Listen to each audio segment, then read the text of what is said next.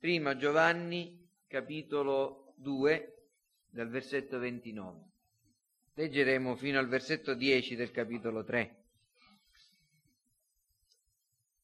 Se sapete che egli è giusto, sappiate che anche tutti quelli che praticano la giustizia sono nati da lui.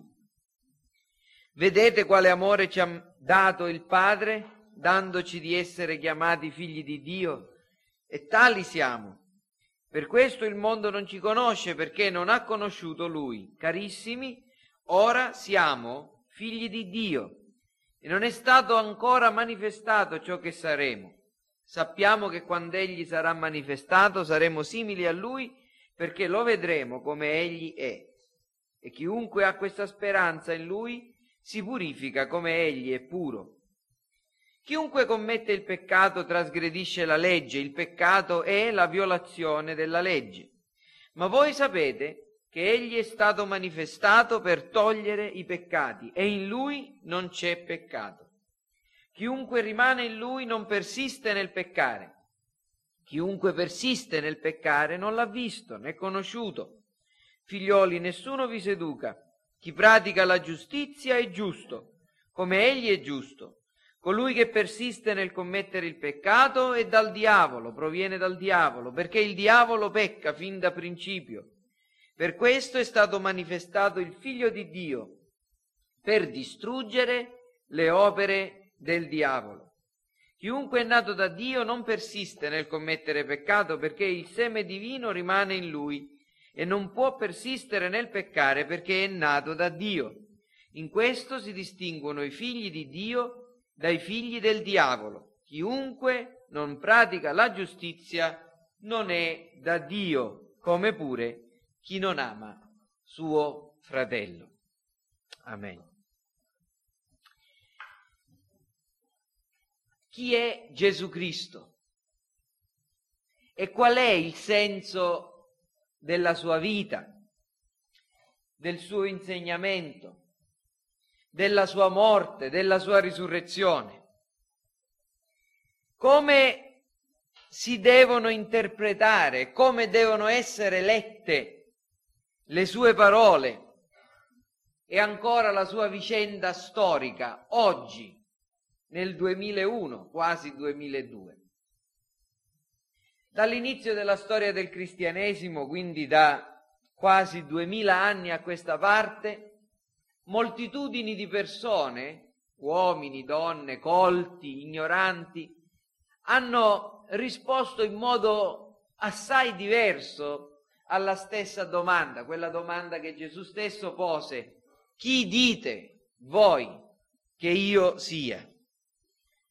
Hanno provato a rispondere a questa domanda dotti, filosofi, uomini comuni, ignoranti dal punto di vista dell'istruzione formale, e uno studioso contemporaneo ha affermato Cristo non ha cessato di assillare e di inquietare le intelligenze filosofiche.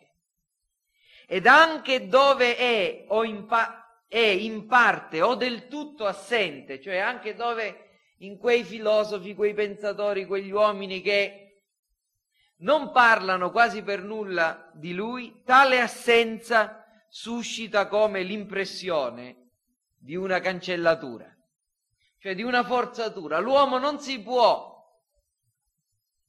non può escludere, non può non interrogarsi intorno a chi è Gesù Cristo. Questo è il senso di questa affermazione. E mentre ancora una volta noi ci approssimiamo alla stagione natalizia, quante persone parleranno e si interrogheranno seriamente sul mistero di Cristo. La sentiamo dire questa parola molte volte.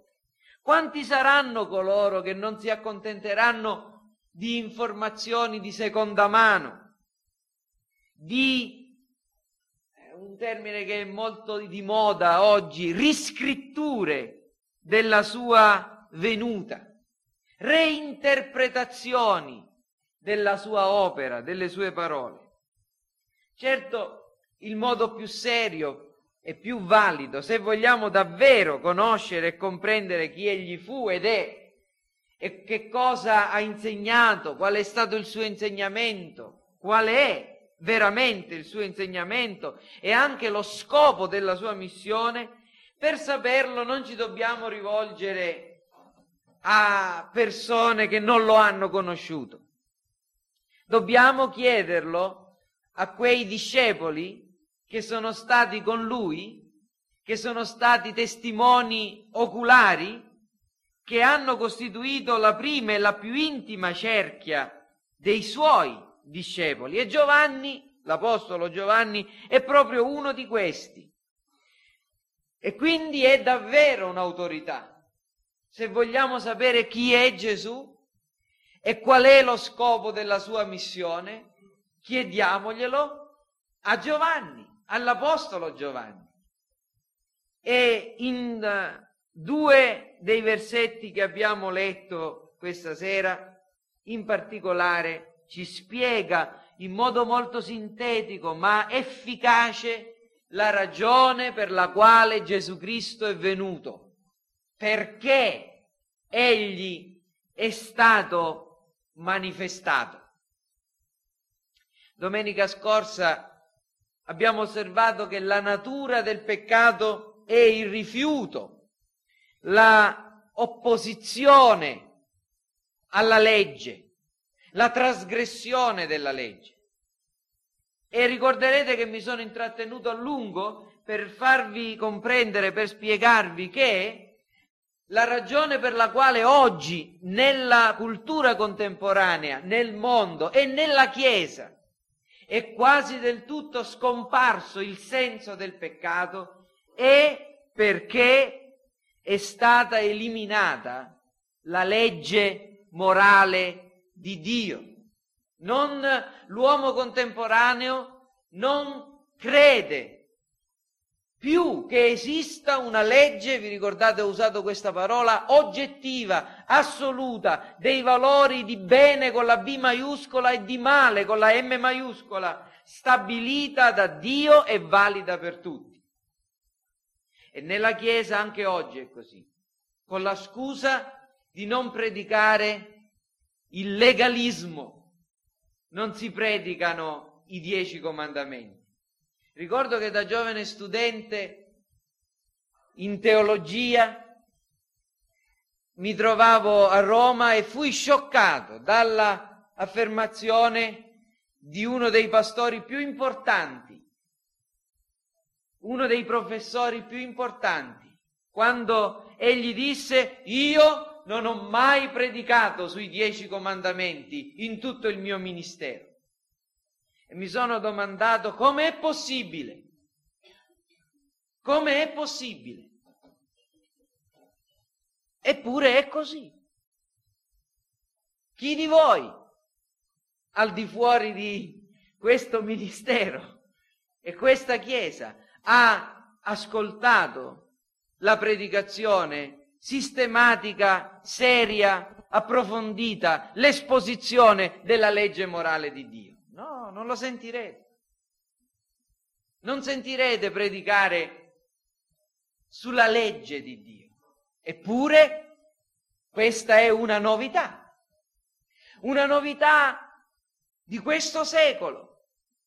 I riformatori, Martino Lutero, Giovanni Calvino, i, gli scrittori delle grandi confessioni evangeliche, quando composero i catechismi e le confessioni, tutti quanti loro dedicarono delle intere sezioni all'esposizione della legge morale.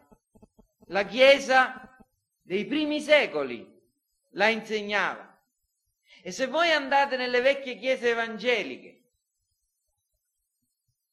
troverete le, i dieci comandamenti scritti da qualche parte Provate a visitare qualche vecchia chiesa valdese.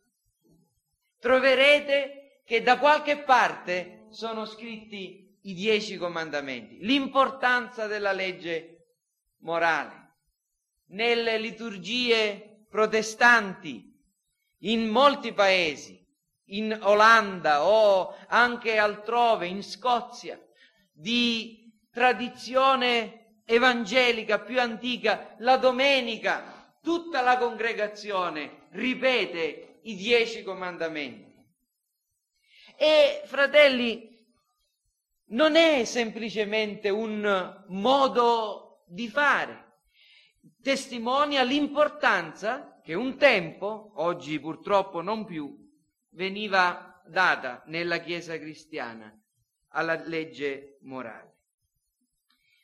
Ora, questa sera noi considereremo la missione di Cristo. Giovanni nel versetto 5 continua a, il suo discorso e continua a mostrare come Dio e la sua legge si trovino in un conflitto assoluto, mortale, con l'impurità e con il peccato. Chi pratica la giustizia è da Dio, Giovanni ha detto al versetto 29 del capitolo 2. Chi è nato da Dio e spera di vederlo e divenire simile a lui si purifica secondo il modello divino, Giovanni 3:3. E per contrasto, chi pratica il peccato è un trasgressore della legge ed è dal maligno. E in questa contrapposizione Giovanni ricorda loro ciò che essi sanno già, che, che proprio per mostrare in un modo ancora più forte come praticare il peccato sia in piena e completa avversione alla natura di Dio, il figlio di Dio, la parola di Dio, è venuto, si è manifestato, è stato manifestato per togliere i peccati e per distruggere le opere del diavolo. Il figlio di Dio è stato manifestato per togliere i peccati e per distruggere le opere del diavolo. Ora, questa sera noi ci soffermeremo proprio su questo. Perché Gesù è venuto? Cominciamo a considerare questo. Perché Gesù è venuto? Se ponete questa domanda, possiamo avere a un campione di persone, no? Tanto di moda sono le, le, le statistiche, le indagini. Vi, se chiedete loro qual è il modo più popolare in cui una persona e l'opera di Cristo sono considerati, cosa pensano quando considerano lo scopo della vita di Gesù? Noi possiamo ottenere varie risposte. Io credo che la prima e la più popolare delle risposte è questa, che Gesù è venuto per portare pace, per portare amore, per portare fratellanza e gioia agli uomini. Perché Gesù è venuto? Qual è lo spirito del Natale? Il significato del Natale? Per portare pace, amore, gioia, fratellanza agli uomini. E questo sembra che sia il messaggio natalizio più eloquente e più diffuso. E in effetti dobbiamo dire che se noi osserviamo ciò che la scrittura dice, il Vangelo secondo Luca, quando descrive l'apparizione degli angeli ai pastori che dormivano all'addiaccio guardando le, le pecore, vi ricorderete che cosa dissero, portando l'annuncio di una grande gioia che tutto il popolo avrebbe avuto. E poi il coro angelico diceva gloria a Dio nell'alto dei cieli e pace in terra agli uomini che egli gradisce. Quindi pace, quindi gioia, quindi armonia fratellanza. Ora, questo sembrerebbe però contrastare con un paio di cose. Prima di tutto con alcune affermazioni dello stesso Signore Gesù Cristo. E se leggete il Vangelo e se conoscete i Vangeli, Per esempio, leggiamo una famosa affermazione del Signore Gesù Cristo intorno allo scopo della sua venuta, della sua missione, al capitolo 10 del Vangelo di Matteo, dove egli dice, non pensate che io sia venuto a mettere pace sulla terra. Non sono venuto a mettere pace, ma spada.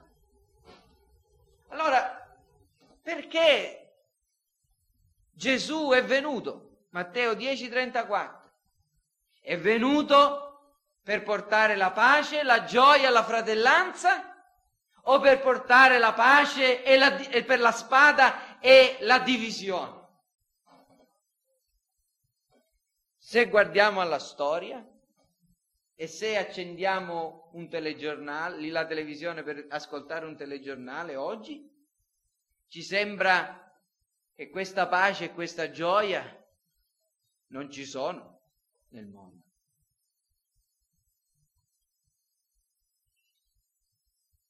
Ora,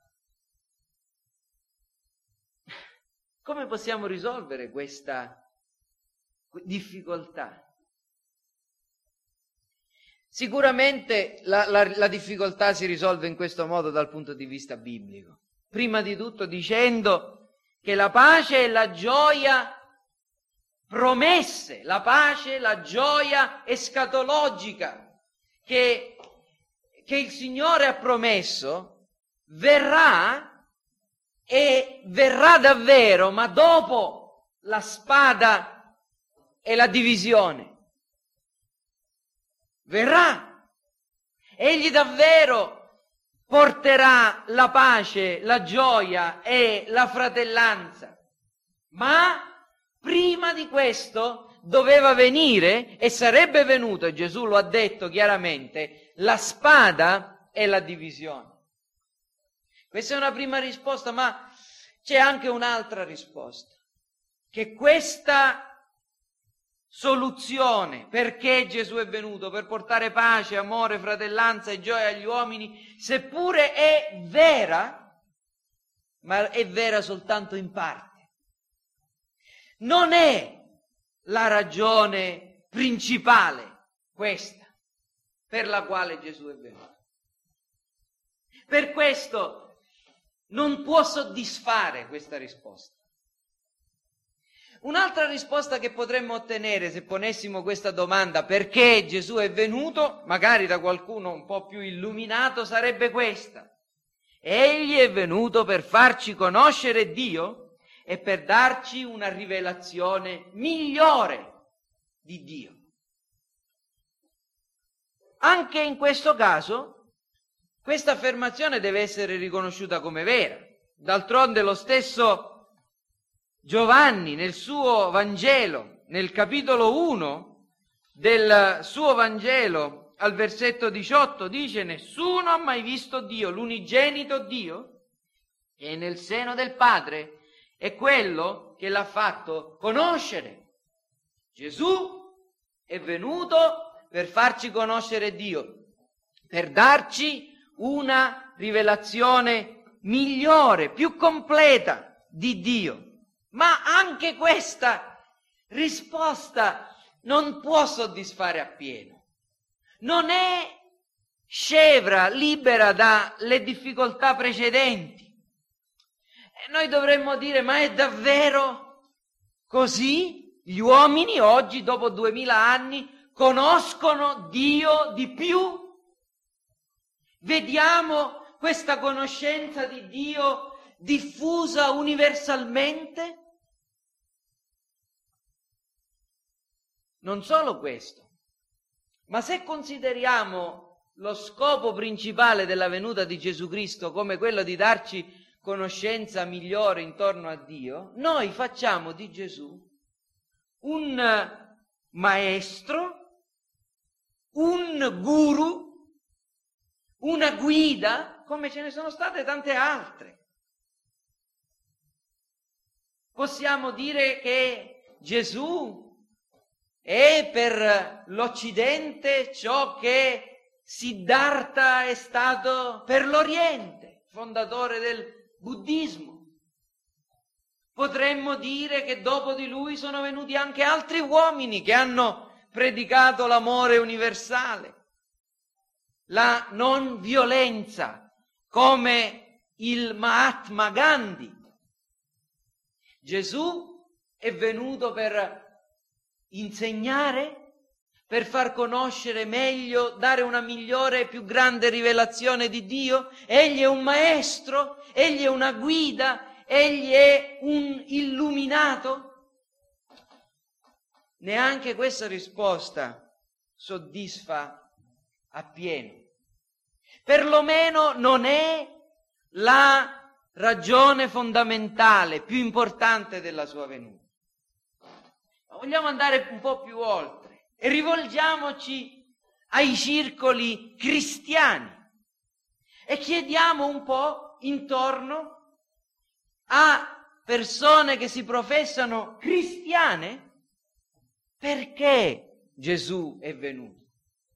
E potremmo ascoltare questa risposta. Gesù è venuto per darci un esempio, in modo che possiamo vedere praticamente realizzato il modo in cui ogni uomo dovrebbe essere.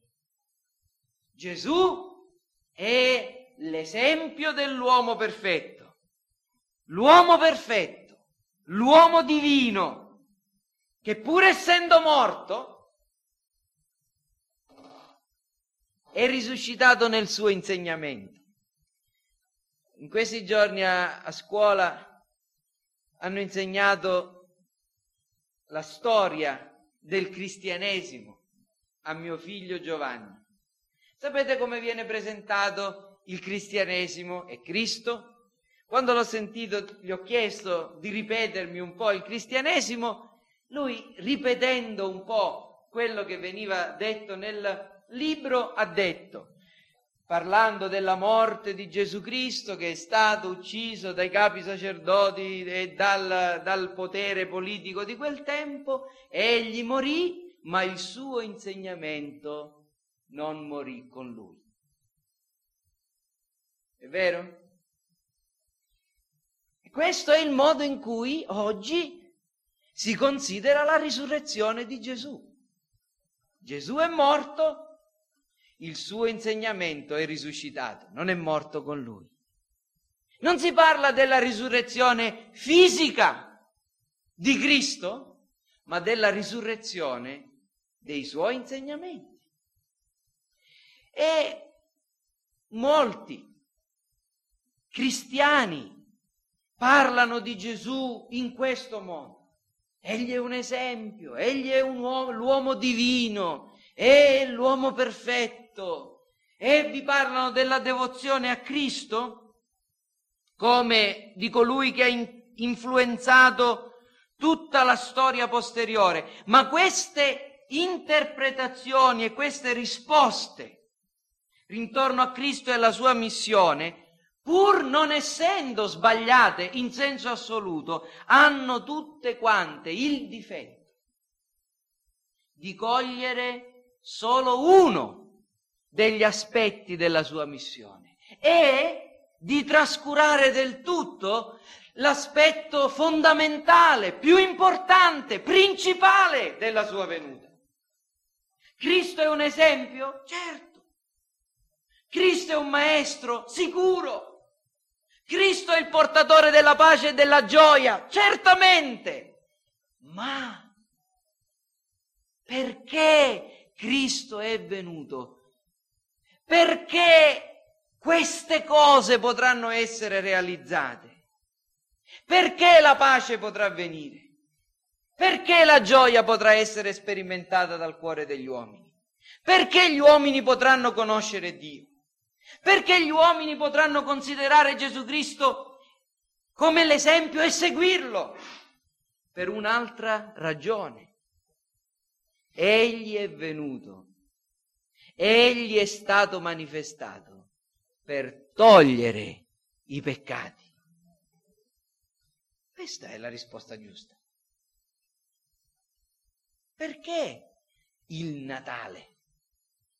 Perché è venuto? Perché è stato manifestato, un termine che significa è venuto in carne, si è fatto vedere, si è mostrato agli colui che era, abitava nell'eternità, ha preso la natura umana, la venuta del figlio di Dio in carne, il suo farsi uomo, la sua manifestazione visibile, ha avuto come fuoco primario l'eliminazione del peccato. Vi ricordate quale fu l'esclamazione di Giovanni il Battista quando vide Gesù venirgli incontro? Cosa esclamò Giovanni puntando il suo dito verso Gesù di Nazareth? Ecco l'agnello di Dio che toglie il peccato del mondo.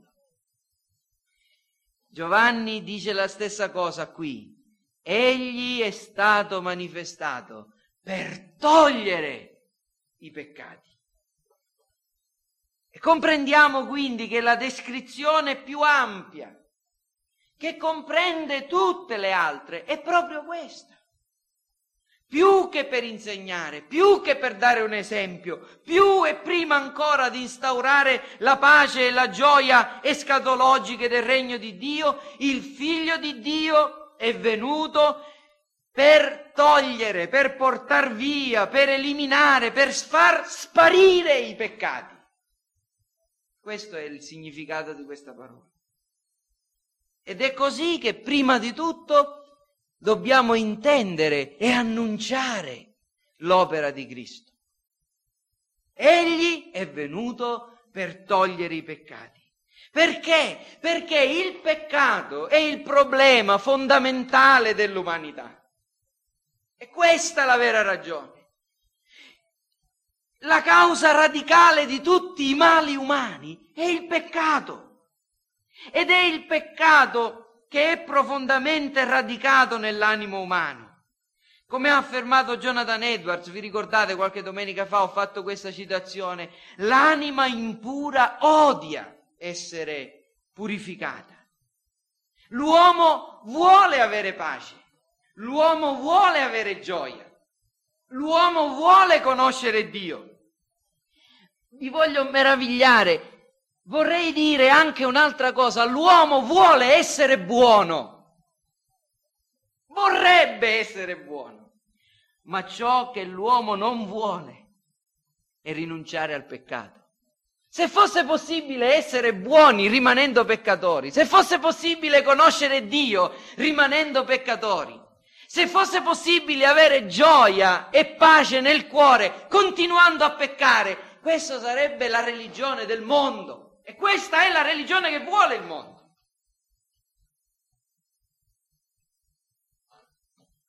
Ma Gesù Cristo è venuto per togliere i peccati, perché è impossibile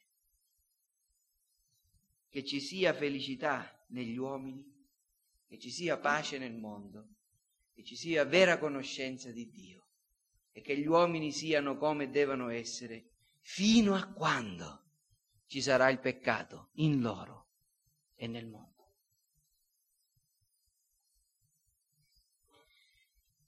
Chi è colui che ha compiuto una tale missione? Questo versetto ci dice che colui che è venuto per togliere i peccati è colui che si è incarnato si è manifestato, ancora una volta Giovanni sottolinea il fatto che egli è venuto in carne, ha preso e assunto la natura umana, ma ci dice anche qualcos'altro Giovanni, che è colui che è senza peccato. Voi sapete che egli è stato manifestato per togliere i peccati, in lui non c'è peccato. E questa affermazione è importante per due ragioni. Prima di tutto, vi ricordate che Giovanni qui sta combattendo contro i, eh, quegli eretici che abbiamo definito gli gnostici, che consideravano che tutto ciò che è materia è necessariamente male è necessariamente peccato. E noi dobbiamo stare attenti a non cadere nello stesso errore. Vi ricordate che quando Dio creò il cielo, la terra, le piante, gli animali, uomo compreso, il sesto giorno, egli esclamò di tutta la sua creazione, compreso l'uomo, la donna, l'essere umano, l'umanità in Adamo ed Eva. Questo è molto buono, molto buono. E la materia esistette quindi prima ancora del peccato. E dobbiamo comprendere che esiste, che c'è un modo legittimo di fare uso della creazione materiale. E ricordiamocelo, tutto il creato attende di essere liberato dal peccato che lo fa gemere. Romani 8:21. Quindi, prima di tutto Giovanni dice che in lui non c'è peccato, pur essendo Dio e uomo, spirito purissimo e umano perfettamente, in lui non c'è peccato. Ma c'è una seconda ragione. Egli dichiara la perfetta, immacolata umanità del Signore Gesù Cristo.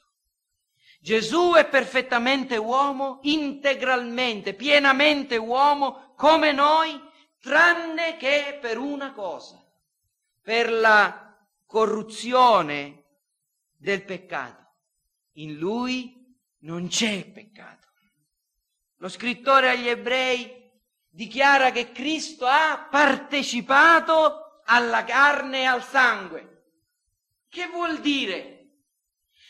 Egli ha partecipato alla carne e al sangue, intendendo dire che Gesù ha condiviso le miserie e la debolezza della natura umana.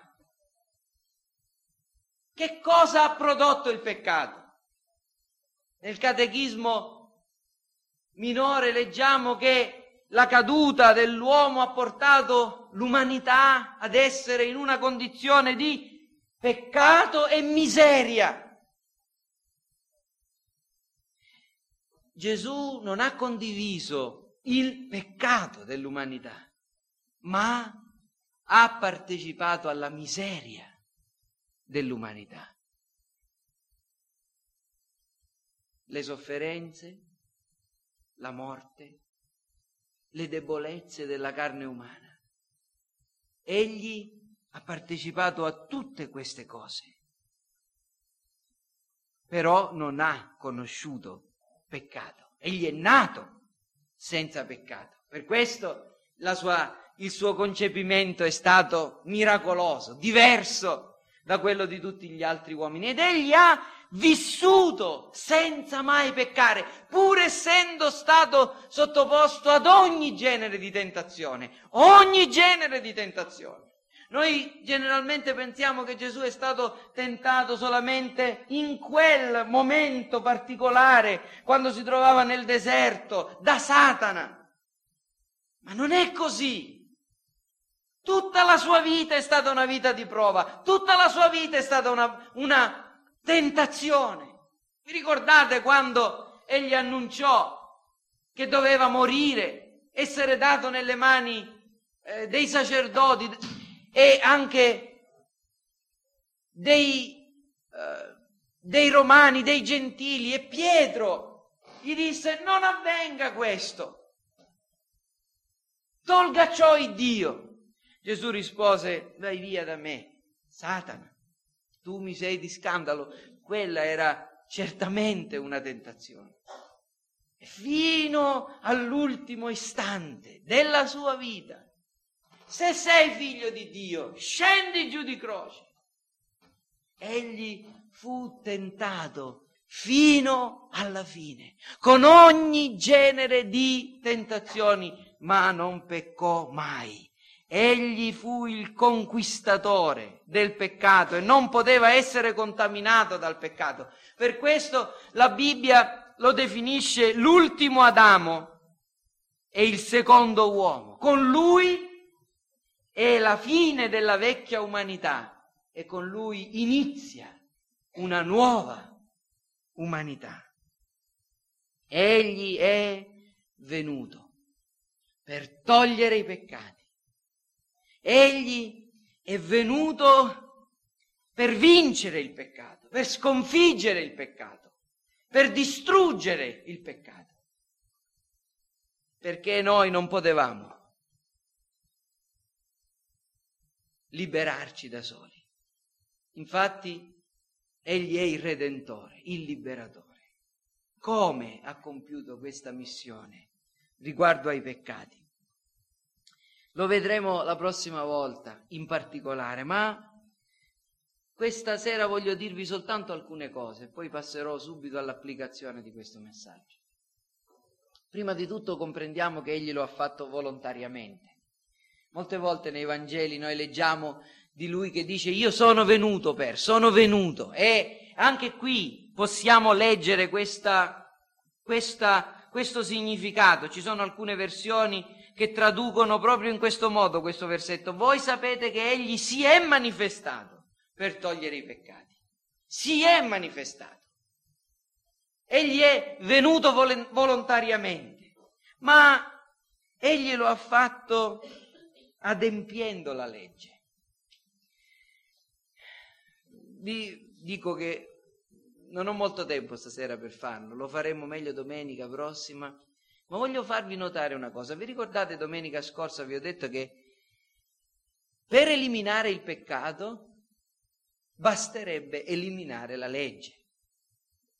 Se noi togliamo la legge non avremmo più il peccato perché non c'è più trasgressione.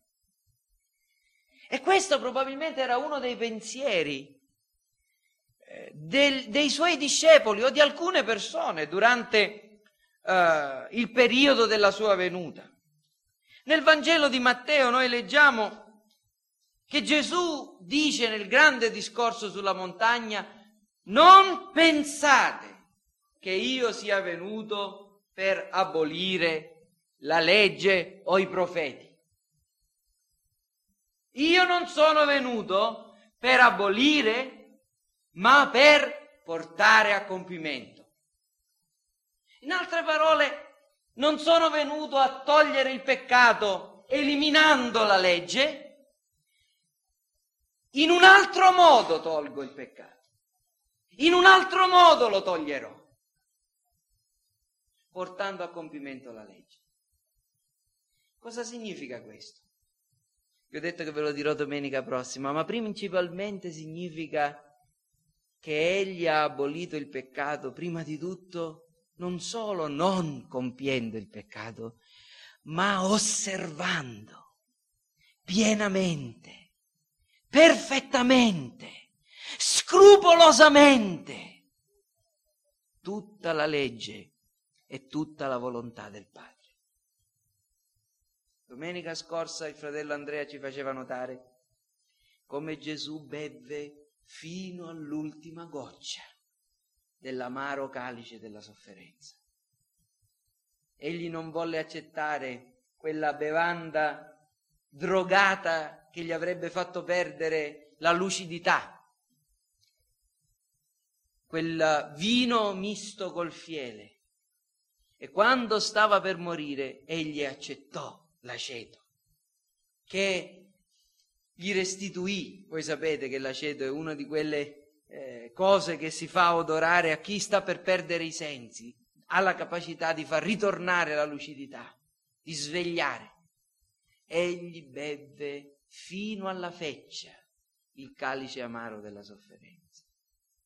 Io non sono venuto per abolire la legge, ma per compierla, per portarla a compimento per ubbidire alle richieste del Padre e diventare così una vittima adatta per offrire il mio sangue per espiare il peccato. Io sono venuto davvero per togliere il peccato.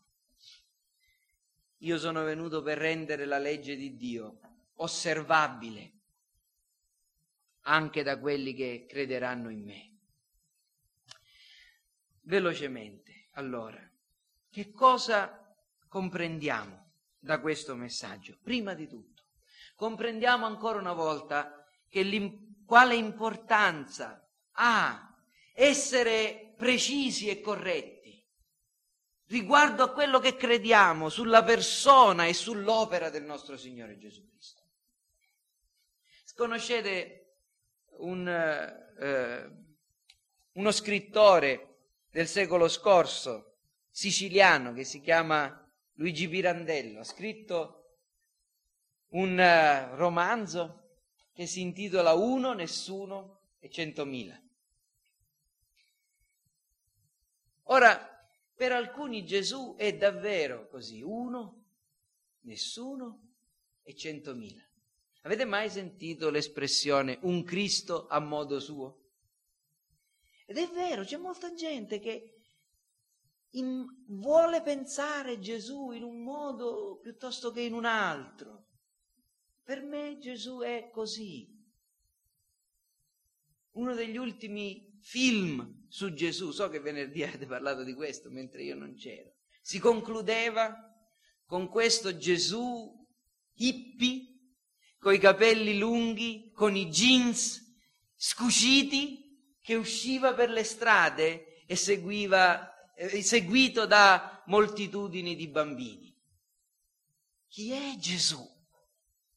Cosa ha fatto? Perché è venuto?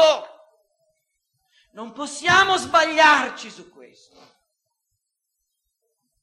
Non possiamo permetterci di pensarla a modo nostro su questo. Gesù è venuto per togliere i peccati. Per togliere i peccati. Ed egli non è un uomo come tutti gli altri. Egli non ha peccato.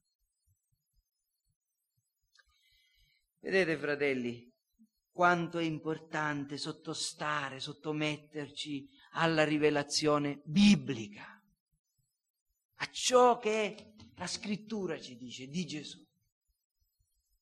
Qual è, deve essere l'attività del cristiano? Deve essere contemplare ogni giorno il Salvatore. Quando, quando moriremo, lasceremo davvero tutto qui. Ma davvero, davvero tutto. La nostra casa, i nostri abiti, i nostri cari, tutto. Con noi porteremo una cosa sola. Una cosa sola. Noi stessi. Il nostro carattere. Ciò che noi saremo ciò che noi siamo, saremo o saremo diventati. Ci pensate a questo? Cosa dobbiamo lavorare ogni giorno? Per cosa dobbiamo impegnarci? Affinché il nostro carattere sia sempre più simile a quello di Gesù Cristo. Come diventerà così? quando contempleremo il nostro Signore, quando lo guarderemo, lo osserveremo nei suoi modi di fare, nei suoi modi di parlare, nel modo in cui aveva a che fare con gli uomini, amici e nemici, discepoli e avversari, peccatori e santi. Leggiamo i Vangeli ogni giorno e guardiamo a Gesù e preghiamo per essere come Lui, per sentire come Lui sentiva, per parlare come Lui parlava, per agire come Lui agiva, per pensare come Lui ha pensato, per essere come Egli è.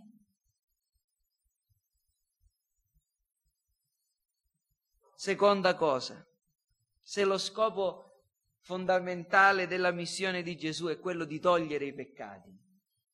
Noi non ci dobbiamo immaginare, non dobbiamo meravigliarci della grande indifferenza che ci sia rispetto al vero Gesù Cristo e alla sua autentica religione oggi. Perché gli uomini di oggi sono indifferenti riguardo a Gesù? Per una sola ragione. Perché non hanno alcun senso dei propri peccati.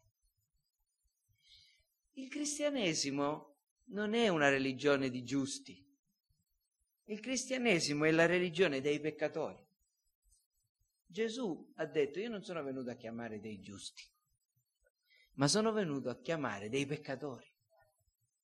Per questo chi si sente giusto odia il cristianesimo, vero, vero. Non ha alcun interesse nel Cristo della Bibbia. Quel Cristo non ha niente da dargli. Cristo è amato solamente da quelli che si sentono peccatori,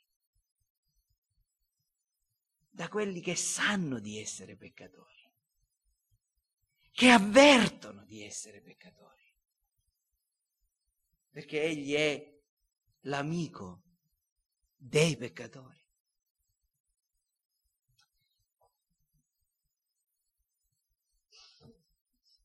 Per questo la gente oggi non, non gli interessa nulla di Gesù. O meglio del Gesù che della Bibbia.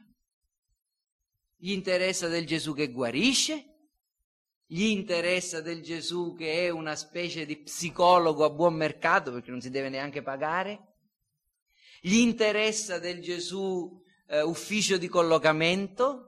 O risolvitore di problemi, risolutore di problemi, ma non gli interessa del Gesù che è venuto a togliere i peccati. Sapete perché? Perché il fatto che Gesù è venuto a togliere i peccati del mondo non significa solamente che lui non ha peccato, non significa solamente che egli ha compiuto l'espiazione dei peccati per toglierli dalla vista di Dio, ma che egli li toglie da noi. Da noi. Gesù davvero toglie i peccati. Non solo nel senso che chi crede in Lui viene dichiarato dal Padre giusto, ma nel senso che chi crede in Lui e viene unito a Lui, poi viene santificato. Vale a dire che Egli toglie il peccato la presenza stessa del peccato da coloro che credono in Lui. Progressivamente, lentamente, questo processo dura tutta la vita, ma Egli lo fa. Quando consideravo queste cose, Gesù Cristo è venuto per togliere i peccati, ho cercato di immaginare la mia vita dall'età di 20 anni fino all'età di 37 anni e qualche mese, se il Signore non mi avesse salvato. Pensateci un istante, a voi stessi. Come avreste vissuto? Quanti peccati avreste commesso? Oh, non vi sto dicendo quanti peccati avete commesso, so che sono innumerevoli come i miei, ma quanti ne avreste commesso se la grazia di Dio non vi avesse raggiunto? Quante bestemmie, quante ribellioni, quanta immoralità, quanta idolatria, quante menzogne, quanti furti, quanto odio quanto orgoglio. Davvero Gesù Cristo toglie i peccati. È stato potente da toglierli in un peccatore quale io ero. Egli è l'agnello di Dio che toglie i peccati del mondo. Esaminiamo la nostra vita. Vediamo se davvero abbiamo conosciuto il Gesù che toglie i peccati. A lui sia la gloria per sempre.